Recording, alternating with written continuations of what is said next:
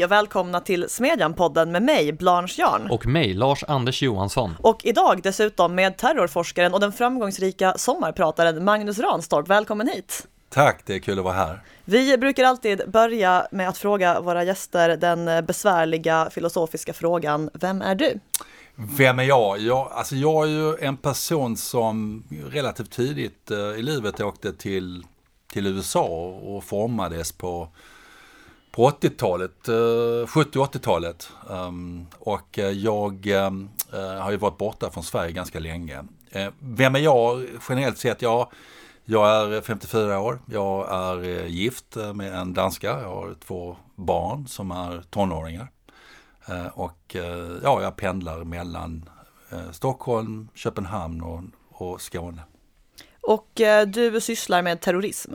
Ja, alltså jag sysslar inte med terrorism eh, utan jag, snarare så är det så att jag, jag har studerat terror eh, under 30 år. Eh, olika rörelser som alltifrån shia-muslimska Hezbollah i Libanon till eh, sunnimuslimska grupper som Hamas och sen Al-Qaida. Vi såg hela uppgången med Al-Qaida. Jag har tittat på religiös terrorism. Eh, på 2000-talet så växlar in på, okej, okay, nu har vi identifierat vad det här är för någonting. Vad gör vi åt problematiken? Eh, och kanske på senare tid så har jag så har jag gjort eh, studier om de svenskar som har åkt ifrån Sverige ner till IS och Al-Qaida och även också kartlagt med mina kollegor på Försvarshögskolan hur den salafistiska miljön, det här ekosystemet, hur det fungerar.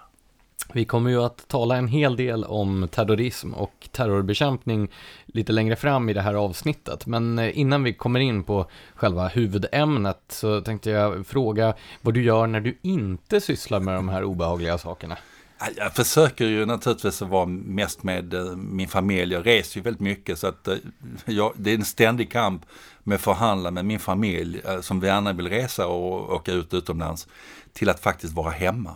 Och, Eh, så att jag, jag eh, ofta när jag som fritidsaktivitet är ute och går, eh, jag spelar inget instrument.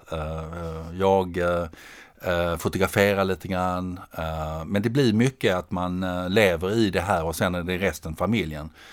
Så, att, så att det är ju väldigt, ingen vecka är lik den andra. Det kan vara en vecka att jag åker till, som nästa vecka, eh, terrorrättegång. Eh, eh där jag ska vara sakkunnig till att eh, undervisa elever som är väldigt spännande och inspirerande till att eh, eh, prata med säkerhetstjänster till att prata med extremister. Så, att, så ingen vecka är lik den andra. Och det är jättespännande och det är en fantastisk eh, att bara liksom hoppa ner med båda fötterna ner i den här världen. Um, för vi ser ju jakten, vi förstår jakten, hur man, hur man hittar de här individerna underrättelsemässigt. Uh, till uh, att förstå uh, deras mindset. Hur, vad är det som gör att de, de har dragit sig in i detta? Så man ser liksom båda sidorna på, i den här hemliga världen. Och det sker också på det fysiska planet men också på det virtuella planet, i cybersfären. Så, att, uh, så det är jättespännande. Har du någonsin jobbat med någonting annat än terrorismforskning? Ja, det har jag faktiskt. Eh, jag, eh, men det var länge sedan. Jag, jag har jobbat på hotell. Eh, väldigt användbart faktiskt. I receptionen. Men är det användbart för din terrorforskning? Ja, det var användbart på så sätt att du måste lära känna människor och människors natur och hur funkar människor, vad är det som triggar dem. Och det lär man sig när man, när man står i en reception och man ska liksom Eh, varje kund är olika och eh, de ställer olika krav på en. Eh, så att jag, jag var med och, och, och jag jobbade på Strand hotell och, och jag öppnade faktiskt Berns hotell. Um, så att uh, det är väl kanske lite otippat. Jo men definitivt. Vilken dans är du bäst på? Eh, dans, ja. ja men har du nu startat ett danshotell? ja, jag vet inte om jag är bra på någon speciell dans. Eh, jag, jag, kan inte säga någon speciell stil faktiskt. Vi säger schottis. Ja, jag vill säga att det är inte schottis. Okej. Okay. Du har ju bott i ett antal olika länder. Vilket mm. land har varit bäst att bo i? Oj, um, jag tror uh, jag tror faktiskt uh, att uh, Storbritannien var fantastiskt att bo i. Men det är inte så fantastiskt att bli gammal i Storbritannien. Um, är det fantastiskt att bli gammal någonstans? Ja, jag tror faktiskt i, i Norden och i Sverige uh, så tror jag. Ju äldre man blir faktiskt så desto mer söker man sig tillbaka till sina rötter. Och, och uh, men uh, Eh, man vet ju också när man är ute och reser vilka länder man inte vill bo i. Men det beror på hur man mår. Mår man bra så kan man, tror jag, man kan bo nästan var som helst. Men eh, när man blir lite äldre så blir man också det finns alltid krämpor som kommer in. Och då innebär det att man, man eh, kan försöka sig till tryggheter där det finns service. Och jag skulle inte vilja bli sjuk i USA exempelvis. Där det inte finns någon sjukförsäkring. Och, och uh, det, det, är rätt tufft. men det, det är bara som jag ser på det. Jag vet att vår eh, välfärdsansvarige eh, Emanuel Örtengren skulle ha eh, vissa invändningar mot det evenemanget, men med risk... Resonemanget. Resonemang, evenemang, resonemang. Ja. men med risk för att det skulle bli ett sidospår så tror jag att vi, vi släpper det och ja. går vidare. Du har ju medverkat som sommarvärd i Sveriges Radio P1, ja. som lyssnas på av miljoner svenskar. Har du fått många reaktioner? Har din tillvaro förändrats efter det här publika genomslaget? Nej, det har inte förändrats någonting, men jag tror att det var väldigt roligt att det var så pass många människor som lyssnade på programmet och när det faktiskt sändes eh, den, jag tror det var den 27 juni, så var jag i Wien. Jag höll en konferens eh, för EU i Wien och eh, när jag gick ut därifrån, jag visste att det hade sänts, jag hade lyssnat på det innan. Ehm, men eh, när jag kommer ut så, så, så, så möts jag av eh, folk eh, som stannar mig på tunnelbanan. Svenskar som hade lyssnat på det live eh, när de var på semester i, i, i Wien. Sen efter det har det varit folk som har stoppat mig överallt. Eh, det har varit alltifrån eh, eh, försvarsmaktsanställda som tycker att eh, det du gör är jättebra och coolt. Det har varit folk som har kommenterat att jag har jättebra musiksmak det kan debatteras. Men uh, jag har fått uh, liksom uh, kända personer. Jag hade till och med vissa partiledare som, som, och, och, andra som, som kontaktade mig och sa att det var ett jättebra program. Så att det var ett helt, helt otroligt, jag tror inte man fattar hur stort det blir. Även om man liksom tycker att ah, det är en varje dag, en varje dag och många av dem är ju jätte, jättebra och jätteintressanta. Men det var jätte, jättebra och ungefär mitten på sommaren så ringde pressen och så sa de hittills är den mest lyssnade på. Och det blev det mest lyssnade avsnittet på den dagen. Um, inte, inte i helhet med podden och allting. Uh, för där tror jag uh, Anders Hansén, um, järn, järnforskaren, järnforskaren han, han uh, var överlägset den som fick mest ja, personer som lyssnar på programmet. Men, men i övrigt så har det varit eh, jätteroligt och det har varit jätter, jätteroligt att få det gensvaret. Och för mig idag tycker jag det roligaste för mig är ju att eh, det här har ju förevigats. Så jag, jag hade kunnat ostört berätta om saker och ting som hänt i min, i min karriär, i mitt liv. Som naturligtvis kan är väldigt spännande och, och, och väldigt roligt att kunna berätta och ge, ge en kontext. För ofta när vi är framme i media så, så pratar vi länge med journalisterna men det blir bara liksom ett litet soundbite. Det blir inte liksom mer. Eh, de ser när någonting händer så får man vara expertkommentatorn. Men de vet liksom inte riktigt vad, vad består den här kunskapen av. Du nämnde ju partiledare, så apropå det, har du någon sorts politisk aktivitet i din bakgrund? Eh, jag har ingen politisk eh, aktivitet, jag är heller inte, jag, är liksom uh, obunden. Det låter skönt. Ja, ja men det är ju det. Uh, och jag menar vi vill ju inte hamna i den fållan att vi, vi används för mycket av den politiska världen. Vilka vi? Ja, vi, vi som jobbar i, inom Försvarshögskolan eller vårt forskarteam så att säga. Självfallet så kanske de använder resultaten men vi vill inte vara ett, liksom ett slagträ eh, däremellan eh, på, på ett partiskt sätt utan vi, vi presenterar vad vi hittar och sen får, man, sen får det stå för vad det står för. Har det här nyvunna kändisskapet stigit dig åt huvudet? Blev du inbjuden till Mikael Bindefelds 60-årsfest till exempel?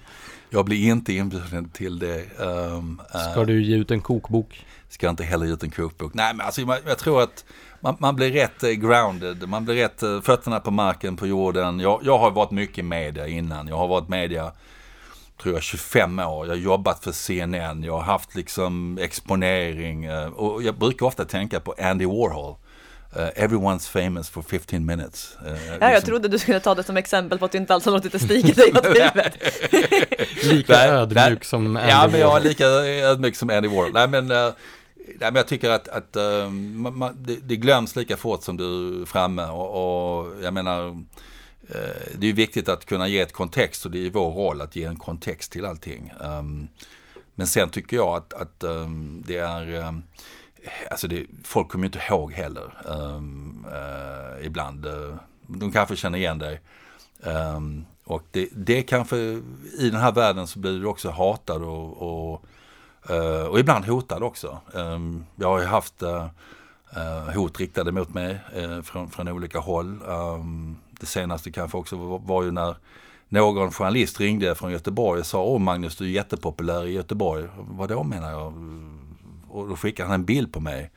Och då satt jag uppsatt på NMRs plakat som äh, förrädare. Äh, så att jag, jag har äh, jag är också hatad från den sidan eftersom jag har nämnt att vissa aktiviteter som vissa medlemmar i gruppen har gjort skulle kunna klassas som terrorism. Och att man ja, man, man eh, kanske bör diskutera och debattera om organisationen bör eller ska förbjudas. Eh, eh, så att det, det, det, här väcker ju känslor.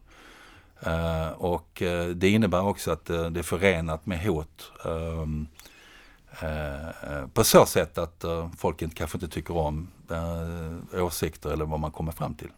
Och, och jag, jag har hamnat i en medianposition, så jag hatar från alla sidor. Då gör du någonting rätt i alla fall. Då gör jag någonting rätt, tror jag i alla fall. Jag, tycker, jag, jag tar det som ett hedersbetyg att jag gör någonting rätt.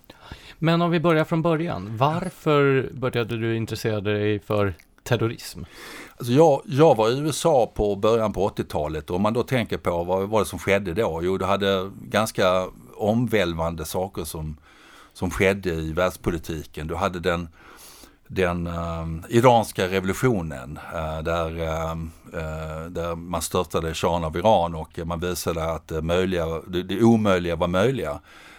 och att Iran började exportera revolutionen till grannländer. Och, och de började sponsra olika grupper. En av de grupperna var libanesiska Hezbollah i Libanon. och, och Eh, den gruppen blev liksom som ett, ett litet barn eh, till eh, Iran. De följer ayatollah Khomeini på den tiden, men de följer och har nära intima kontakter. Och på 80-talet när jag var i USA och pluggade så, så, så tog de också gisslan, de tog västerländsk gisslan och de använde det som ett påtryckningsmedel. De gjorde också attacker mot amerikanska marinbaracken. På den 23 oktober 1983 så genom en självmordsbomb så eh, dödade man 243 amerikanska marinkårssoldater och samtidigt 56 franska eh, soldater. Det var ju jättestort och eh, vad jag intresserade mig för då vid det tillfället var att eh, världens mäktigaste land, Reagan är president, eh, det är under kalla kriget eh, och en liten, liten terroristgrupp tar västerländska gisslan som leder till att USAs Mellanösternpolitik blir, blir eh, svår att föra. Eh, och eh, det leder till Iran-kontraskandalen som var en skandal där man försökte få ut gisslan genom att göra eftergifter eh, och, eh, ja, både till kontragerillan i Nicaragua eh, och med pengar och vapendelar till Iran. Men, men till syvende och sist så så var det ju den situationen som gjorde att eh, jag blev intresserad för det. Och det var mycket terror på 80-talet. Du, hade attacker mot flygplatser, Abu Nidal, um, du hade, det var mycket i Mellanöstern framförallt vid den, vid, vid den tidpunkten. Junabombaren var väl också igång på 80-talet? Nej, han var, jag tror han var igång Ja, det kan hända han var på 80-talet, men han var definitivt på 90-talet tills han publicerade det här uh, manifestet som fick honom eh, fälld. Det finns en fantastisk film eh, man kan se, jag tror det är på, på Netflix, Netflix ja. och, och, på andra platser. Men, men det, det, har ju funnits så här långvariga delar. Men varje del när vi säger varje våg har ju varit som en spegel av samhällsutvecklingen som sker om, runt omkring och, och ofta så har det blivit vad kan man säga, tekniksprång. Antingen genom att du, du har, du har eh, ja, fly, flyg, eh, jumbojeten, att vi åkte på semester, att man kunde resa ganska lätt och snabbt och att kunna, man kunde kom, eh, kommunicera eh, genom olika sätt gjorde att, att de här grupperna som var en ideologisk spegel av vad som händer i omvärlden, att det sen ledde till olika språng. Så man brukade prata om olika vågor, man pratade om anarkistvågen, eh, man pratade om eh, de antikoloniala rörelserna och, vänstervågen eh, med Palestinagrupperingarna, 68-rörelsen. Vi hade också den religiösa vågen som blev då starten till varför jag blev intresserad av det här. Och, och jag tror idag, om vi tittar på liksom tekniksprången som sker, så ser vi ju att ehm, eh, att folk är mer sammankopplade, sammanflätande. En liten händelse någonstans i världen kan få monumentala konsekvenser för hur det uppfattas och, och mobilisera och trigga igång individer. Och jag vill bara säga att vi lever ju liksom i ett kommunikationssamhälle Eh, och vad jag ser, jag såg ju framväxten exempelvis av, av IS innan IS deklarerade sitt kalifat. Och då såg jag på Facebook, oj, tänkte jag med mina kollegor, vad många människor sympatiserar med, med den här rörelsen. Det innebär inte att de är terrorister, att de dras in eller att de har liksom uh, är inne långt inne, men det var många som, som sympatiserade med det. Idag så ser jag exempelvis höger uh, extremismen, um, lite grann alt-right-rörelsen. Jag ser liksom filterbubblor, ekokammare, många som har väldigt starka svartvita bilder, framförallt när det handlar om islam, migration, de här frågeställningarna. På samma sätt ser jag liksom den, att, att det blir svårare att kommunicera och det leder till polarisering i samhället. Så att du har liksom parallella utvecklingar. Eh, vilket gör att det är mycket, mycket mer komplicerat idag än när jag började för ja, 30-40 år sedan. Då på 80-talet var terrorismforskningen ett betydligt mindre utvecklat forskningsområde, mm. hyfsat nytt. Hur har det förändrats under de här decennierna som du har varit aktiv och vilken roll har du själv spelat i den förändringen? Alltså för mig då är det som att åka berg dalbana vid sida vid sida med terrorismens utveckling och eh, om man då tittar på när jag riktigt blev intresserad av det här så var det ju det var ju eh, kalla kriget höll ju på liksom att kulminera. Eh, öst och väst försökte liksom komma till bukt. Balkankriget höll på att bryta ut. Du hade liksom den här balkaniseringen. Eh, och lebanoniseringen av politiken. Det vill säga små grupperingar, det var fragmentering inom stater också som skapade. Och vi har ju liksom Samuel Huntingtons uh, Clash of Civilizations. Uh, alla sa att den teorin den, den uh, ger vi inte mycket för. Men, men, ehm, ehm, men kalla kriget färgade ju jättemycket hur terrorismen utvecklades. För att, för att Sovjet och öststaterna som de kontrollerade, de tränar ju de här grupperna framförallt 68 och framåt. Alla palestinska grupper. Eh, och, och eh, eh, så att det har utvecklats att vänstervågen liksom dog ut eh, början på 90-talet eller kanske till och med tidigare. Du hade, du hade vissa grupper som, ja, som inte, inte klarade sig så bra. Nordirland var ju en konflikt som som eh, ja, man, man överbevisade, man infiltrerade IRA men man också överbevisade att eh, ja, ni kan inte vinna genom den väpnade vägen bara. Och de gav ju sig in också i den politiska banan och man låste in dem i en politisk process nu med Brexit håller ju det på liksom att bli, eh, ja det blir en backlash nu. De kommer tillbaka Eh, och, och egentligen har det varit en kall fred ända sedan eh, fredsavtalet eh, mellan, mellan katolikerna och protestanterna i, i, på Nordirland. Ehm, så du, liksom haft, du, du, har haft de här vågorna, men du har haft, du har haft vågor inom vågorna. Jag minns mycket väl den judiska terrorismen när, som kom fram med Yitzhak Rabin och Yigal Amir som dödade då eh, Rabin. Eh, du hade ju den delen. Jag minns även också den palestinska Hamasrörelsen och dess eh, framväxt. Det var ju en sunnitisk grupp som påverkade fredsprocessen och, och som gjorde att fredsprocessen var helt det är omöjligt att komma någon längre fram för att det är de som kontrollerar Gaza. De, de vill se Israels eh, eh, förintelse. Um, så det har haft många, många, många grupper. Det har varit liksom, de har bara poppat upp. Fler och fler grupper har poppat upp. Och just nu är vi inne liksom i en sån här religiös våg och så är vi inne i en högerextremistisk våg. Jag menar när vi tittar på liksom vit makt och nazister och liksom sådana skinheads och och, och, de har, var ju alltid, när jag pratade med säkerhetspolisen och andra, de, de hade inte så svårt att hålla koll på dem för de var så dumma. De, de, de var inte speciellt intelligenta. Eh, de var inte sofistikerade. Eh, det var mycket liksom impulsiva eh, frågor, de var lätt att infiltrera. Uh, idag då så har du ett helt annat spektrum. Uh, och du har ju ideologier, du har manifest som sprids som kan trigga igång olika former för för galningar som sitter på sin kammare och självradikaliserar. Har inte även målen för terroristerna också förändrats med tid? Alltså är fortfarande på ja, 70 80-talet så riktade man ju ofta in sig mot politiker och beslutsfattare. Och idag verkar ju terrorister snarare sikta in sig på de stora massorna för att försöka mm. påverka politikerna mer indirekt via folkets rädsla istället, snarare än att skrämma politikerna själva. Ja, det är helt rätt. Du hade ju, du hade ju väldigt många gisslantagningar och ofta så resulterade de inte i kanske så många dödsfall. Ehm, men eh, det har blivit mer urskillningslöst, det har blivit dödligare eh, och eh, terrorismen liksom försöker ju skapa polarisering. Den försöker avmaskera den repressiva karaktären.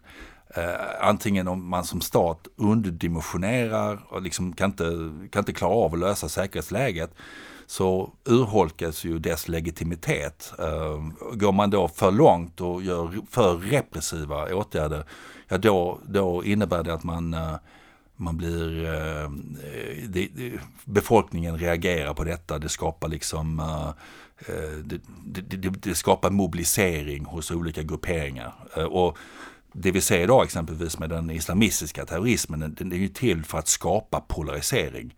Eh, för att andra muslimer liksom som, kanske, som kanske överväger eller som kanske inte alls är involverade, att eh, de ska de ska få en backlash för, att eh, det blir en, liksom en högerextremist eller en reaktion från befolkningen mot dem. Och, och det fruktar jag faktiskt under drott, eller efter kölvattnet av Drottninggatan. Liksom, attacken med Akilov och vad kommer hända? Hur kommer det, samhället stå samman? Eh, det måste ju vara den strategiska prioriteten för beslutsfattare, att man står samman, att man inte låter det här hatet och hotet splittra oss. Eh, att man minimerar detta, att man inte skapar överreaktioner, att man skapar fortsatt legitimitet, att man värnar om minoriteter samtidigt som man går mot de här förövarna. Och det, det kan ju bli rätt svårt ibland i olika situationer som kan vara väldigt emotionella och väldigt känslofulla. Tror du att den här skillnaden vad gäller måltavlor spelar in att på 70-talet så var det en mer politiskt motiverad terrorism och idag är det en religiöst motiverad, att det blir mm. oförsonligare då. Jag tänker på Bataclan till exempel. Ja. Ja, men det är ju ofe mer oförsonligt. Jag menar, det, finns, det finns ju ett uh, oförsonligt hat, ett uh, svartvitt hat mot uh, väst och, och mot allting som inte är har, salafistiskt. Det vill säga, det, det handlar ju ba, inte bara om mot uh, västvärlden eller kristna eller andra, utan det handlar också om andra muslimer, shia-muslimer framförallt. Uh, så att, uh, men det, det, är ett oförsonligt hat. Um, och uh, där man avhumaniserar uh, fienden och där uh, man, alltså självuppoffringen görs för, för den större saken. Eh, och eh, det handlar ju då om att eh, du har självmordsbombare som, som försöker skörda så många liv som möjligt. Och det såg vi exempelvis under, jag menar 11 september-attacken ehm, är ju, jag menar, det, det, var ju, det kom ju som en blixt från en klar himmel. Ehm, jag jag satt på ett tåg vid det tillfället och var kanske den sista som såg det här, den här attacken. Eh, och eh, när jag kom tillbaka till London så fick jag ju spendera, för jag jobbade för CNN då, fick spendera eh, två veckor i London för, för, att briefa dem om vad är den här gruppen. Det hette inte Al-Qaida då, det var bin Ladens män. Eh, och eh, vad är det här för någonting? Och, och, och det, var, det blev liksom ett väldigt skarpt uppvaknande. Och då ska man ju liksom veta, jag, jag var också i Oklahoma i anslutning till att uh, Timothy McVeigh och uh, den här milisrörelsen, uh, de, här, de här olika, uh, vad ska vi säga, white supremacist groups var aktiva. och det var mycket fokus på, på dem på mitten på 90-talet innan då, du hade 2001. Men det är mycket det är mycket oförsonligt hat, det är hela skalan till att um, man ger direktiv till personer att göra det de kan. Um, antingen genom en lastbil som vi såg på Drottninggatan eller knivattacker mot polisen eller um, uh, mer st storskaliga attacker. Det beror på vad, vad de kan lyckas med. Jag minns mycket väl 2008 när säkerhetstjänsten började prata om Mumbai-effekten. Ni kommer ihåg hotellen det, som Hotellen, jag tror det finns en fantastisk film som, som visar liksom vad, vad hände i den attacken. En lång segdragen attack där man skickade in eh, eh, personer för att döda så många som möjligt och som gick, gick de för, för att döda helt enkelt så många som möjligt under en väldigt eh, lång period och så satte de eld på hotellen och det var ju liksom fullt. Det var, det var som Parisattacken fast eh, till och med Ehm, eh, ja, väldigt, väldigt dödligt. Och vad var den här effekten som du beskrev? Ja men effekten var att eh, så fort du har en sån incident så, så börjar man prata inom säkerhetstjänsten, ja det kommer komma till Europa. Och då ska vi minnas att eh, vi hade ju fyra svenskar som dömdes för terrorbrott eh, mot Jyllandsposten i Köpenhamn. De hade köpt, innan de åkte ner, 200 buntband eh, som de skulle binda eh, gisslan. De skulle storma in på Jyllandsposten och de skulle eh, döda så många som möjligt eh, där inne. Eh, och det var liksom en effekt av Mumbai-effekten. Faktiskt han som planerade Mumbai-attacken, David Headley heter han, sitter i fängelse idag i USA. Eh, det var han som gjorde förrekognoseringen inför Mumbai-attacken. Sen efter det så riktade han in sig på Jyllandsposten och de har haft kontakt med den här personen. Eh, så att det, här liksom, det finns en direkt linje mellan Mumbai-attacken och, och det, den terrorplaneringen som skedde Jylland, mot Jyllandsposten som involverade de här fyra svenskarna. En av dem hade varit på träningsläger med Al-Qaida och orden för den attacken mot Jyllandsposten kom från högsta ledningen inom Al-Qaida. En annan förändring man kunnat iaktta över tid är ju också hur terrornätverk är uppbyggda. Det var ju ett tag väldigt hierarkiska och hade liksom en tydlig ledare och så fanns det underceller och så vidare. Ja. Och idag talar man ju om mycket lösare nätverk och då undrar jag, är det här också en utveckling över tid på grund av ändrade omständigheter eller beror det på att det är mer religiös och mindre politisk terror idag? Eller vad, vad tror du förändringen kommer ifrån? Alltså förändringen kom ifrån, du, du har ju haft eh, de, de två stora rörelserna vi har haft i Europa exempelvis har ju varit etnonationalistiska grupperingar. Du har haft liksom det, det högsta antal terror som har skett har varit på, eh, på Korsika. Uh, och, och sen har du haft uh, ETA i Baskien och på Nordirland. Men det här är ju ganska stora, förutom Korsika så ETA och IRA är ju ganska stora grupperingar som är välförankrade i lokalsamhället som har kanske en politisk, eh, social eh, och en militär dimension. Och så har det sett ut med många av de andra rörelserna. Om vi tar Hezbollah, väldigt hierarkiskt, väldigt sammansvetsat med iranska underrättelse och militären. Du har eh, också Hamas, men Hamas kör på alla fronter samtidigt, socialt, politiskt, militärt, terror. Och det innebär då att, att eh, det är eh, eh, det har varit liksom, det har varit mycket större rörelser i omlopp. Sen har det brutits ner till lite mer celler. Jag menar, Islamiska staten kan ju inte bli, det är ju en protostat. Det, det är ju med statsliknande äh, aspekter där de har, det är också en väldokumenterad terrorrörelse. Men det finns ju också mer lösare delar, nätverk, celler, individer som vill vara del av det här. Och vad vi ofta då har sett är att har, vi har haft ungefär 80% eh, av alla terrorattacker i Europa har varit av ensamagerande, men de är antingen i ett bredare kontext eller så är de uppkopplade till IS. Eller de försöker koppla upp sig till, till IS genom att kommunicera och skicka in eh, bilder, material, videos och allt möjligt. Är världen i terrorhänseende tryggare eller farligare idag än under kalla kriget? Det är mycket farligare idag eh, än under kalla kriget. Eh, eh, ofta så kunde man röra sig med olika konfliktzoner. Jag kunde åka och träffa Hezbollah och Hamas och andra grupper.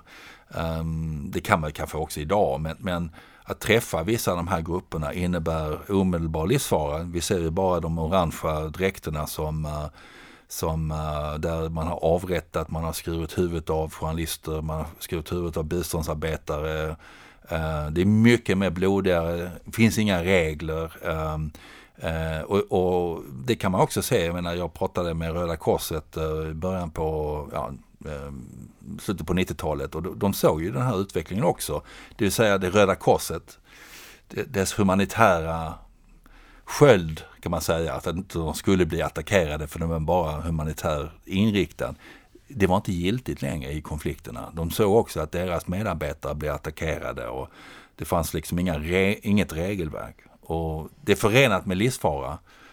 Det så vi, har vi sett liksom om du hamnar på fel plats vid fel tillfälle. Jag tänker på de två flickorna, en från Norge, en från Danmark som eh, råkade bara hajka i eh, Marocko, i Atlasbergen och som eh, ja, fick, blev, blev brutalt mördade.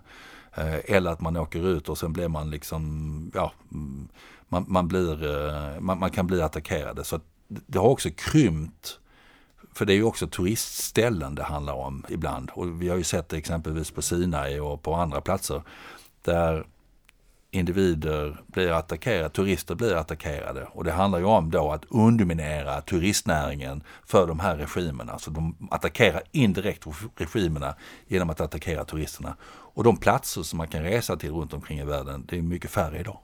Det här terroristerna, du nämnde det här med att det liksom angriper Röda Korset och sådana saker som det förr var en sorts kutym i strider, att man lämnade i fred. Ja. Eh, det får mig att tänka på det här att det finns, ju, det finns ju två sätt att tänka på terrorister, så att säga, när man ska bemöta och bekämpa dem. Det, det ena är att det är en sorts främmande stridsstyrkor och man bedriver en sorts krig mot dem och då är det ju logiskt att vänta sig att de till exempel ska lämna Röda Korset och så i fred. Mm. mm. Medan det andra sättet är att betrakta dem som, eh, som brottslingar helt enkelt, kriminella. Ja. På, på samma sätt som man betraktar liksom mördare och gängmedlemmar. Ja. Vad tycker du är den bästa utgångspunkten för att förstå terrorism idag? Alltså jag tror det ligger mitt emellan. Alltså det är en typ av, det är liksom en gråzonsproblematik där. Du har, eh, du har ju stater som fortfarande understödjer exempelvis eh, extremistgrupper um, eh, som ett utrikespolitiskt instrument. För att eh, så splittring exempelvis i Europa så finns det sponsring från, från Ryssland till högerextremistiska grupper. Eh, och, och, den kampen sker ju inte bara liksom att stödja dem finansiellt eller försöka inrikta dem utan det gör man ju också på påverkansdelen. Man, man, man äh, amplifierar, man försöker splittra, man, man, man, lyfter bara fram, liksom, om man tar Sverige som ett exempel, skräckexempel på att det, det är ett land bara full med kriminalitet, med, med att äh, staten liksom har förlorat sin kapacitet att kunna hantera detta. Eh, de förstärker det, de skapar kanske inte det, men de förstärker de här nyheterna.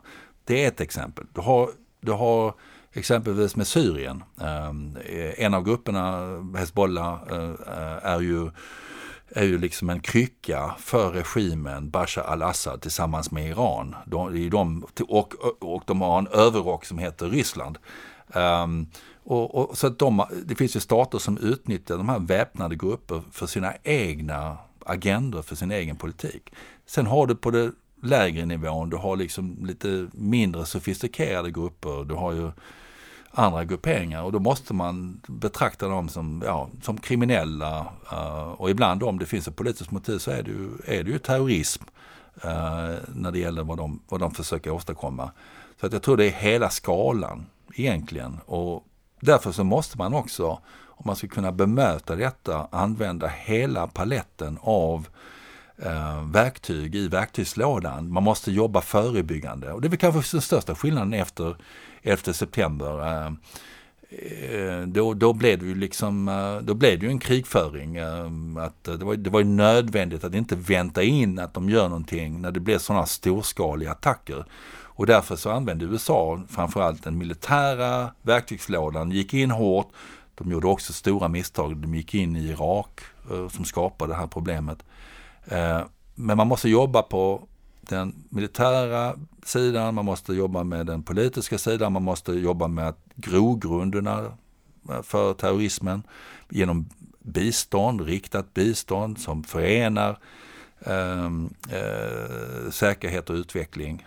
Man måste jobba Eh, förebyggande, man måste jobba repressivt, man måste förbereda samhällen och skydda det som är skyddsvärt. Så det är liksom ett helt spektrum. Och, och, och den förberedelsen gjorde man väldigt tidigt. Ehm, det var faktiskt inte terror som triggade igång det utan det var liksom eh, Y2K-problematiken. Eh, det vill säga när vi inte visste vad som skulle hända med datorer och så vidare uh, år 2000. Vi hade också utvecklat mer sofistikerade sådana här just-in-time supply chains. Det vill säga um, eh, ja, försörjningskedjor uh, um, och, och linjer som var väldigt sårbara om de stördes ut. Vad skulle hända liksom om elektriciteten eh, också uh, fallerade? Hur länge klarar sig ett samhälle utan el? Ehm, så man börjar tänka på liksom, hur, hur kan vi förbereda samhället? Och det färgade av sig på hur man tänkte också på hur ska vi tackla terrorismen. Ehm, och då blev det att man, man jobbar egentligen på olika delar. Man jobbar förebyggande, man jobbar mer brottsbekämpande, repressivt, man jobbar eh, också med ehm, att att, att ja, stärka samhällets eh, sammanhållning men också resiliens. Att uh, samhället står robust mot olika former för attacker. Det kan vara cyberattacker, det kan vara terrorattacker, det kan vara väpnade angrepp och så vidare. Men hur klarar sig ett samhälle när den utsätts för, för svåra, starka påfrestningar, både krig och fred? Du sa att världen har blivit mycket farligare i sin helhet jämfört mm. med under kalla kriget och att eh, man inte nu kan åka till konfliktzoner och så på samma sätt som mm. tidigare. Men här då i västvärlden och i Sverige specifikt, hur rädda bör vi vara då i vår vardag för att råka ut för terroristattacker? Det finns ju, ska man säga, två olika extremhållningar här, där mm. vissa är sådär, nej men jag vill inte gå på gatan för att jag är rädd för att bli attackerad, medan andra säger att det är eh, farligare att halka i duschen än att, mm. eller badkaret var det, att fler, fler dör i sina badkar än i terroristattacker. Mm. Vad är en rimlig hållning här? Man ska inte tänka på terrorismen. Um, uh, man, man, ska tänka bort det. Um, men man ska vara uppmärksam. Uh, man ska vara alert, men man ska inte vara alarmistisk. Det, det, det brukar britterna säga. Um, uh, när, de, när, när de förbereder sig och de har ju levt länge under terrorismen. Um, det är bra att veta vad man ska göra om någonting sker, uh, om, um, om någonting händer. Uh, den första känslan kanske om någonting händer är att man, ska, att man drar sig till det, till händelsen, för att titta, för att kolla. Uh, men det finns ju specifika råd som polisen har gått ut med uh, till att söka sig i skydd, um, också um, gömma sig um, eller, eller fly, om, gömma sig om man inte klarar att fly från platsen. jag tycker man ska ha liksom en en sund inställning. Det här är ingenting som vardagligen man, man bör tänka på. Um, problemet blir då liksom man bombarderas av en farlig omvärld. Man bombarderas ibland av den här dramaturgin i terrorhändelser och så vidare. Uh, och eh, det är naturligtvis att folk blir rädda och hjälp. Jag har också tänkt eh, på det ibland när, när man är ute med familjen. Eh, är det så jättebra att gå vissa gator som är väldigt mycket folk på? Vad skulle hända om om man är ute och sådär. Men, men, för det mesta så tror jag att man ska, man ska tänka bort det, för det är, väldigt, det är sällan händelser. Um, och um, det går liksom inte, det går inte att eliminera, det är någonting vi måste leva med. Vi måste leva med den här otryggheten. Uh, men det är ingenting som, alltså vi har en säkerhetstjänst, vi har en polis, vi, de jobbar stenhårt på att kartlägga och att uh, hitta de här uh, olika ja, uh, individerna så att inte de genomföra attentat. Ja, alltså, vad gäller hur det jobbar, eh, man diskuterar ju nu framförallt med tanke på förslag som kommit fram på sistone och så. Mm. Eh, huruvida massövervakning är en bra idé och någonting som hjälper mot terrorism eller om det istället är bättre med mer klassiskt polisarbete med spaning, alltså riktade spaningsinsatser och att man fokuserar på enskilda individer, kanske mm. infiltrerar. Mm. Vad skulle du säga är det bästa sättet att bekämpa terrorism? Ja, jag tror att först och främst så måste du veta hur landet ligger. Um, och um, det, man måste veta hur de här uh, ekosystemen, jag brukar kalla det för ekosystem för det handlar inte bara om enskilda individer. Det är ju ofta liksom miljöer. Vi kan ju se uh, olika, vad, vad, kan man säga, jag tror e- Expo gjorde en bra uh, studie i relation till var någonstans i landet finns det rostbruna bältet, tror jag de kallade det för. Det finns olika speciella områden där det finns fler koncentrerade individer och de är starka. Vi känner ju på Borlänge och Ludvika, men det finns också andra platser. Samma med, med, med eh, vad ska vi säga, de eh, salafist-jihadistiska miljöerna. De, de, de, finns i våra, våra storstäder. Tittar vi bara på exempelvis de som, som reste till Syrien så kom ju Eh, 80 procent från fyra städer. Det var Göteborg, Stockholm, eh, Malmö och Örebro. Det var ju olika stadsdelar och anledningen till varför det kom så många från vissa områden var för att de hade effektiva rekryterare som, som jobbade, som bearbetade, som kanaliserade. Um, uh, att jobba mot det kräver insatser hela kedjan. Um, det vill säga du måste kartlägga miljöerna. Du måste förstå hur de interagerar. Då måste du ha signalspaning, du måste också kunna se eh, relationella eh, eh, nätverk och hur nätverken fungerar. Vem, vem, vem, är det som liksom är pådrivande? Vem är med liksom i riskzonen eller som dras in i detta? Um, de reser ju också så du måste ha övervakning så du måste så att säga plinga till i systemet. Men jag ehm. menar mer massövervakning av ja. folk i allmänhet. För det här kan man ju fortfarande tänka sig riktad övervakning, eller hur? Det här är riktad övervakning eh, och det finns också speciella regelverk hur det ska regleras eh, i relation till eh, till detta. Men, men när det gäller massövervakning, jag menar vi, vi ger ju bort data om oss själva på Facebook, på när vi handlar på, i olika affärer. Uh, jag menar all elektronisk data gör att liksom det, det, finns alltid mycket data. Big data.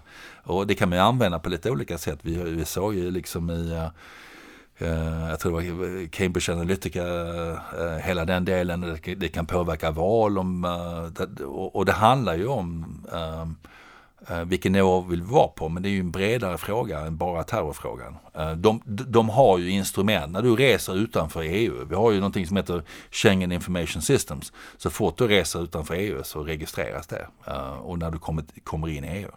Så det finns, det finns övervakning ändå i relation till när de skannar din, ditt pass för att kolla att det är äkta, att du inte, att du inte har något åtal hängande över huvudet eller en, eller en europeisk arresteringsorder på dig.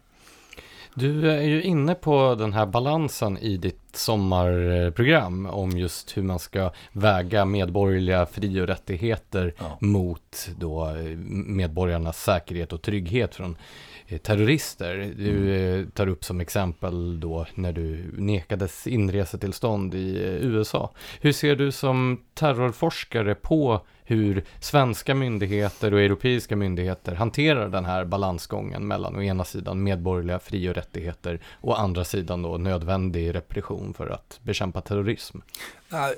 Jag, blev inte nekad inresa. Jag, fick resa in, eh, men jag hade fel stämplar i passet och jag råkade komma när de när de eh, startade en ny myndighet i USA, Department of Homeland Security. Och eh, jag och 100 000 andra personer kom upp på en sån här terrorlista. Jag kom upp för att jag hade rest till Libanon, Syrien, Libyen, alla de här farliga staterna.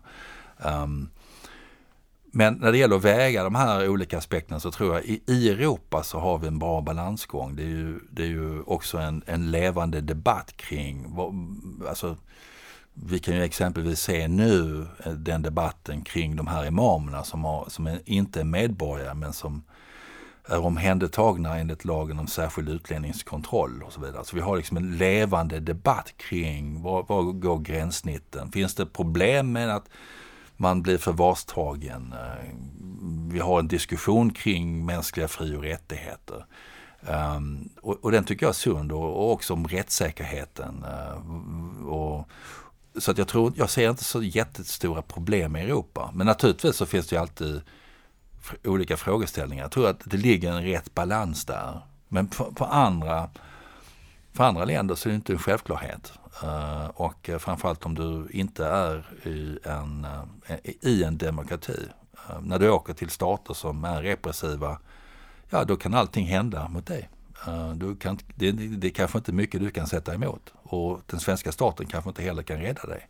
Så därför måste vi också liksom värna om demokratin, grundvärden i, i demokratiska fri och rättigheter eh, och, och, och, och tänka igenom. Alltså vi har ju inte utmanats som våra grannländer i att vara ockuperade eh, heller. Så vilket kanske gör att vi, vi kan ta lite, kanske lite lättare på, på, på eh, just att värna om, om demokratiska fri och rättigheter.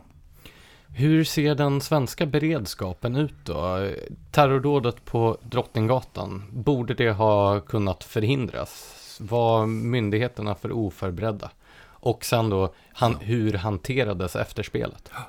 Um, nej, det, det, det, är en svår fråga för att uh, den här personen, uh, Akilov, han hade nekats asyl och polisen letade efter honom. Um, uh, och kunde inte hitta honom. Um, gränspolisen har haft också svårt att lokalisera sådana här ärenden. Även om de får tag i dem så har vi begränsad förvarsplats för dem. Um, så de är hårt pressade.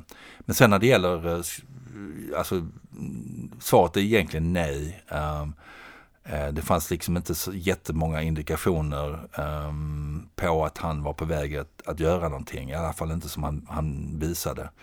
Um, eh, när väl attentatet skedde, jag menar vi hade ju bra beredskap eller vi hade bra personer som jobbade den dagen för det var faktiskt eh, övervakningskameror i tunnelbanan som gjorde att man kunde identifiera honom och att man kunde följa spåren ut mot uh, Märsta. Eh, han åkte ju Arlanda Express. Han försvann ner i tunnelbanan och, och ut på, mot Arlanda Express och åkte vidare. Um, reaktionen var väldigt bra från polisen, polisens insatsstyrka uh, och uh, det var, fanns ju en jättestor osäkerhet. Finns det flera attentatsmän? Är det här över nu? Um, hur säkra vi det? Är han inne och skjuter i ett varuhus? Alltså alla de bitarna. Men man hittar naturligtvis också nya, alltså, ja, nya lärdomar och det handlar ju framförallt om hur kommunicerar man till allmänheten? Hur får man ut information till dem så att inte den här ryktesspridningarna sker och så vidare. Um, men jag tycker att, att um, generellt sett så klarade vi rätt bra. Sen har vi, alltså vi är ju rätt unika i, i världen.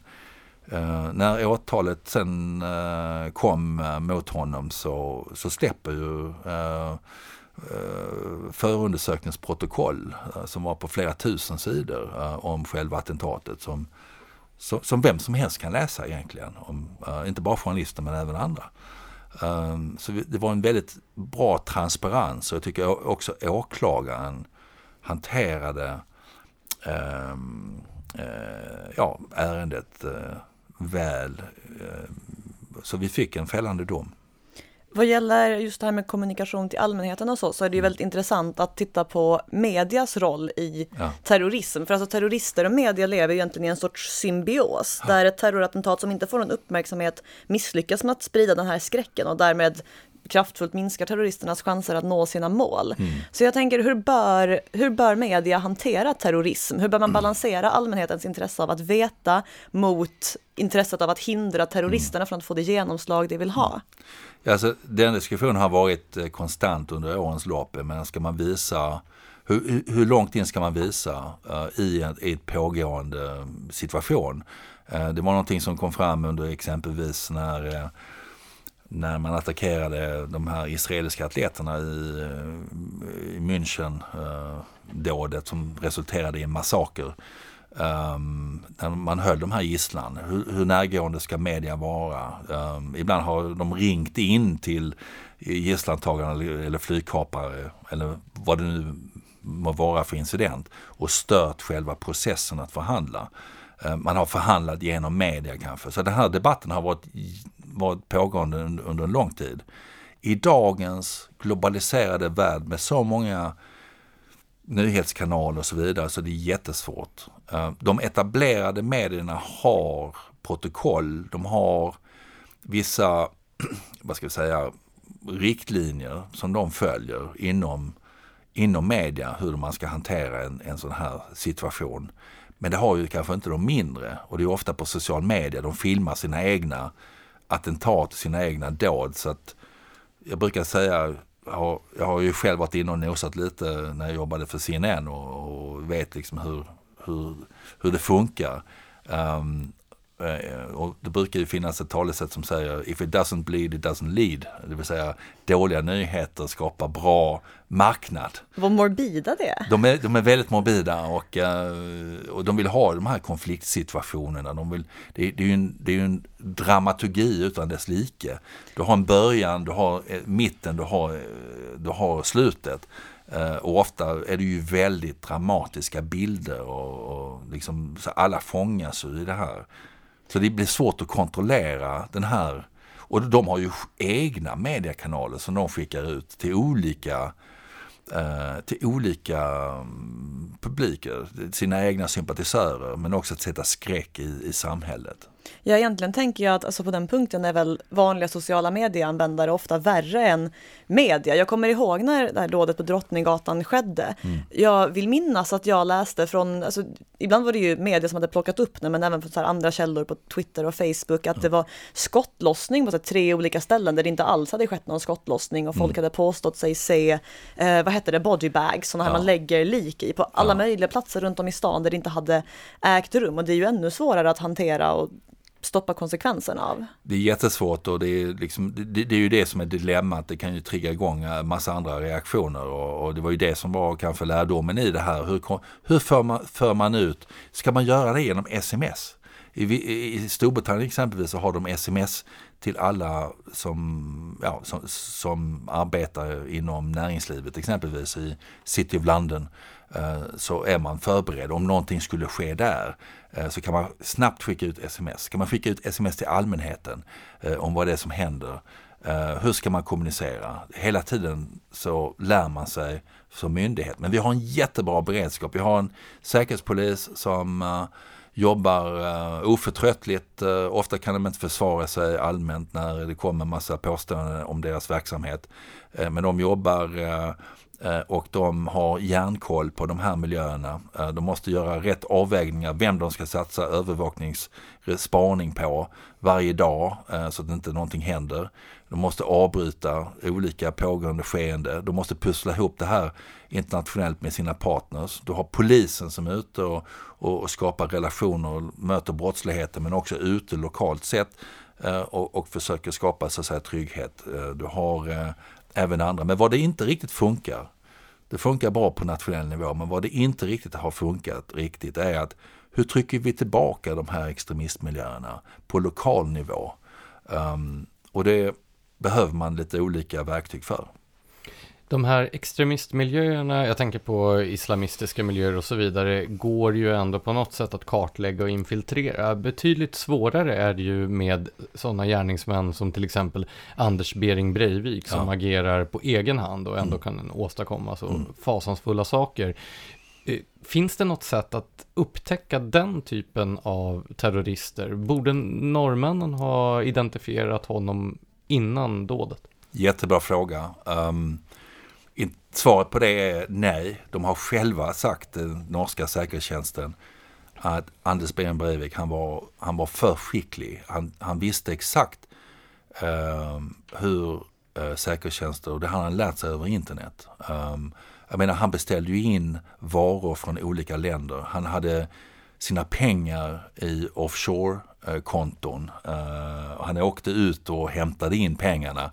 Eh, han var extremt eh, noga med att inte röja sig själv i systemet. Och den norska säkerhetstjänsten efter det här dådet gick ut och sa, ja, när vi tittar i backspegeln, skulle vi kunna ha upptäckt det? Och svaret de gav var nej, vi hade inte upptäckt det. För det var så små detaljer. Ibland måste man ha tur också.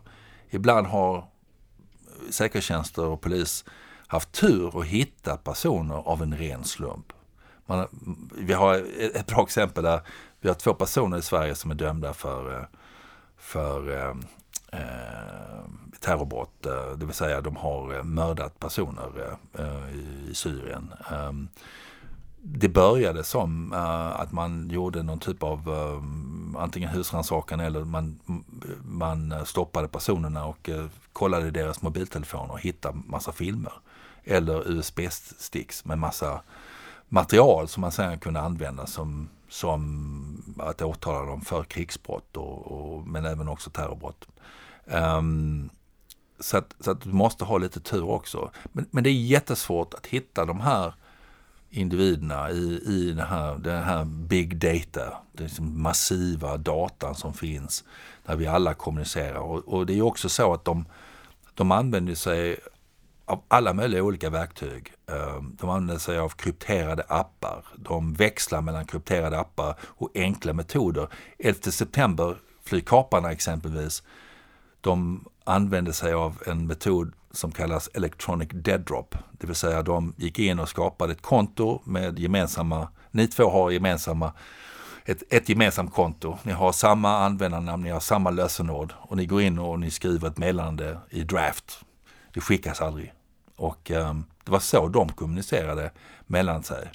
Eh, och då kan man tänka sig om man använder det, om man använder kryptering, om man använder olika. Och vi vet ju exempelvis den kriminella världen eh, går ju in i den här världen också, extremistvärlden. Och de använder sig av olika eh, mobiltelefoner och så vidare som är krypterade som den svenska polisen inte kan eh, komma åt i vissa, i vissa fall. Eh, så de, de studerar väldigt mycket vad säkerhetstjänster och poliser, hur de jobbar, hur de, hur de upptäcker. Det gjorde uh, uh, Anders Ben Breivik, men det gör också även andra terrorister. Så det har ju gått några år nu eh, med färre stora uppmärksammade terrordåd i väst. Det var mm. runt 2015-2016 var det någon slags eh, eruption. Det var ja, väldigt många ett, då. Ett år till var också 2017 var, var också ett mörkt år. Um, vad beror den här minskningen då de två senaste åren på? Är det för att hotet har minskat eller är det för att myndigheterna har blivit bättre på att avvärja det? De har ju jobbat eh, simultant på olika fronter samtidigt. Det har varit ett lagarbete mellan olika och, det, och de har ju liksom decimerat, kalifatet har fallit men det innebär inte att hotet är över. De håller på att eh, omgruppera, de håller på att också försöka frita de som sitter i eh, Al-Hol-lägret i eh, kurdiska områden, de här kvinnorna och barnen. Eh, de omgrupperar på andra fronter. Ehm, eh, och eh, vi har nu mycket fokus på Idlib, nordvästra Syrien, där enligt FN och, som har samlat in data, det, det, de kallar det för den, den, största, den, den största området, dumping ground kallar de det för, eh, av terrorister. Eh, eh, så att de har decimerat eh, eh, organisationen som den var och dess kapacitet men det, det är långt från över. De har spridit ut sig till andra områden under tiden. Man pratar mycket om Afrika, Sahel, eh, Centralafrika, till och med östra Afrika. Eh, du har eh, en hel fauna av grupper som vi inte pratar om så ofta men eh, som finns i Pakistan, Afghanistan, Stanländerna, Kaukasus. Alltså, det, det, det, är väldigt många områden. Du har inte ens nämnt Malaysia, Filippinerna, Indonesien. Ehm, och jag vill inte skapa ett skräckscenario men de har, alltså, man trycker tillbaka men de, de kommer upp på, kanske på andra platser. Det är som en ballong kan man säga. Men sen i Europa så har man ju varit väldigt framgångsrik. Man har arresterat, man har gått efter, man har alltså, försökt eh, preventivt eh, tackla de här olika cellerna. Eh, många har åkt i fängelse. Eh, problemet är ju att, eh, det är inget problem egentligen, men det, de har ofta inte fått väldigt långa fängelsestraff. Så nu pratar alla säkerhetstjänster om att eh, nu kommer det ut 1500 terrorister eller dömda personer Eh, inom de närmsta två, tre åren. Eh, Frankrike har typ 500, eller mellan 4 till 500 personer som, som kommer ut inom de närmaste två till tre åren. Eh, du har Storbritannien som har haft väldigt många. Ehm, och om man då tittar på, jag menar, hur många, hur många eh, fall har, var det förra året tror jag? när det gäller ehm, eh, arresteringar. Alla ledde inte till fällande dom, men arresteringar, det var ju typ, det låg någonstans på 600-700 uh, eh, ärenden i, inom EU bara. Uh, och uh, det innebär då att ja, de åker in ett tag såvida inte de har begått mord. De får ja, några års fängelse och sen kommer de ut igen. Och det är därför vi måste ha liksom åtgärder som inte bara lagför och stör ut med brottsbekämpande metoder, de här nätverken. Men du måste också ha förebyggande eller reintegrerande eh, åtgärder vad är en bra förebyggande åtgärd mot terrorism? Alltså bra förebyggande åtgärd är att du sätter hård press på dem genom brottsbekämpande metoder. Det kan ju vara allt ifrån uh, att du, du, du, du, stramar åt deras finansiella resurser. Ofta så, jag menar de nätverk vi har i Sverige, de salafistiska nätverken, de har ju uh, skapat institutionella plattformar. Om man lyssnar på exempelvis eh, Säkerhetspolisen de har eh, skolverksamhet, de har förskoleverksamhet, eh, de har företag, både legitima och illegitima. Det kommer in pengar från utlandet, de skeppar ut pengar från, från utlandet. Det gäller att sätta press på dem genom brottsbekämpande metoder. Men sen måste du också längst ut i linan med de som jobbar med med, med uh, ungdomar uh, som är i riskzonen så måste man också ha förebyggande åtgärder och det är det vi har negligerat i Sverige eftersom det ligger egentligen på kommunal nivå uh, och man har liksom inte haft en helhetsplan i detta. För en politiker idag, för att, jag menar, jag bara ställer en enkel fråga. Vi, vi, har pratat om högerextremism, vi har pratat om Borlänge, vi har pratat om Ludvika. Liksom det, det har varit eh, exempelvis NMR eller ja, vit makt, eh, högerextremistiska högborgarna. Eh, varför har vi inte pressat tillbaka de här områdena? Vad har det varit för strategi? Eh, vad har man gjort egentligen? Och jag har ju ställt samma fråga när det gäller hur har vi jobbat mot de våldsbejakande islamistiska miljöerna? Hur långt har vi kommit lokalt sett? hur många fall, ärenden har vi? hur jobbar vi med brottsbekämpande metoder samtidigt som vi då täcker upp med förebyggande? Man går in och, och trycker tillbaka de här miljöerna. Men det gör vi inte. Vi bara klubbar ner. Vi identifierar, vi klubbar ner, vi lagför, vi sätter dem i fängelserna. Men vi jobbar liksom inte för att... Och svaret till varför vi inte har kommit så långt är att den här frågan med extremism och så vidare är inbäddad i den segregation, i de svåra utmaningar vi har i särskilt utsatta områden framförallt. Där du har gängkriminalitet men du har också extremistfrågorna. Och det är ju svårt att bara jobba du ska bara jobba förebyggande när du inte har löst gängkriminaliteten, när du inte skapat trygghet, när du inte har skapat eh, tilliten mellan medborgare och myndigheter. När den, när den är naggad, när den är hårt ansatt, då är det inte så lätt att jobba på de här fronterna. Det är liksom en delförklaring till det. Avslutningsvis då, om du får önska tre konkreta reformer eller åtgärder som ska genomföras i Sverige, vad, vilka tre åtgärder toppar din önskelista? Skapa en uh, avhopparverksamhet men det, det, den kan vara sammankopplad med uh, avhopparverksamhet för gängkriminalitet så du bygger bara på en liten enhet på den, på den fronten. Höj straffen uh, för terrorbrottslighet. Vi ligger lägre, till viss del lägre än andra länder och vi bör ha en sa, uh, samröre med terrorgrupper. och sen måste vi i de här städerna jobbar simultant mot våldsbejakande extremism och gängkriminalitet samtidigt. Ehm, vi måste in i områdena, vi måste flytta in, vi måste tackla den här utanförskapsområdena och, och, och, och, känslan och skapa um, bättre tillit i samhället. Det ser jag som, som högsta prioriteten. Bra och tydlig sammanfattning. Ja. Med de orden tänker jag att vi går över till vår klassiska avslutning på poddavsnittet, nämligen mm. bokrekommendationen. Vad tycker du att Smedjan-poddens lyssnare bör läsa framöver? Ja, det beror på vilken, eh, om, om man kan lite, lite olika språk. Det finns, ehm, kan man danska så finns det en bok eh, om Omar El Hussein, jag tror boken heter Terroristen. Den är skriven av Mette Miley Albeck. Um, den handlar om vad hände i Köpenhamn den dagen? Jag vet att vi har en bra bok med, med Niklas Orenius som, som skrev boken Skotten i Köpenhamn. Men det här är ännu mer ingående i vad var det egentligen som hände? Vad var jakten? Vad hände i, i detta? eh, skeende. Men jag vill också rekommendera min, min goda vän eh, professor Peter Neumann, Kings College, har skrivit en ny bok eh, som heter Bluster, som handlar om Trump och kriget mot terror och hur, hur han har sabbat mycket av arbetet mot eh, terrorismen genom, genom sin hållning, genom sin retorik men också genom eh, hans, hur han ser på problematiken. Så inte bara ett utan två boktips alltså? Jag har två boktips. Sen så eh, har du ju ändå medverkat i Sommarpratande, vilket ju ändå är ett musikprogram, så jag tänker att vi måste ju ställa frågan till dig också. Vilket är det bästa bandet av Amon Amart och Dismember?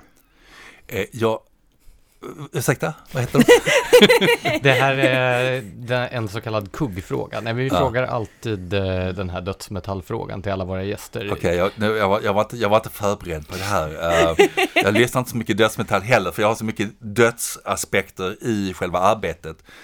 Det är så deprimerande. Så, så, men kanske behöver man death metal för att kunna komma längre i arbetet. Jag ska fundera på det. Det finns ju ett fantastiskt klipp på uh, YouTube där någon har gjort uh, dödsmetall av Greta Thunbergs tal i, uh, i FN, högkvarteret. Ja, ja. Det kan vi också rekommendera. Ja, eller om man vill vara lite meditativ så finns det ett klipp där man gjort dödsmetall av en tupp. Ja. Vad skönt att vi ändå kunde avsluta det här ganska tunga poddavsnittet med någonting lättsamt. Ja. Tack så hemskt mycket för att du kom hit, Magnus Ranstorp. Stort tack för att jag fick komma. Och tack så mycket till alla er som har lyssnat.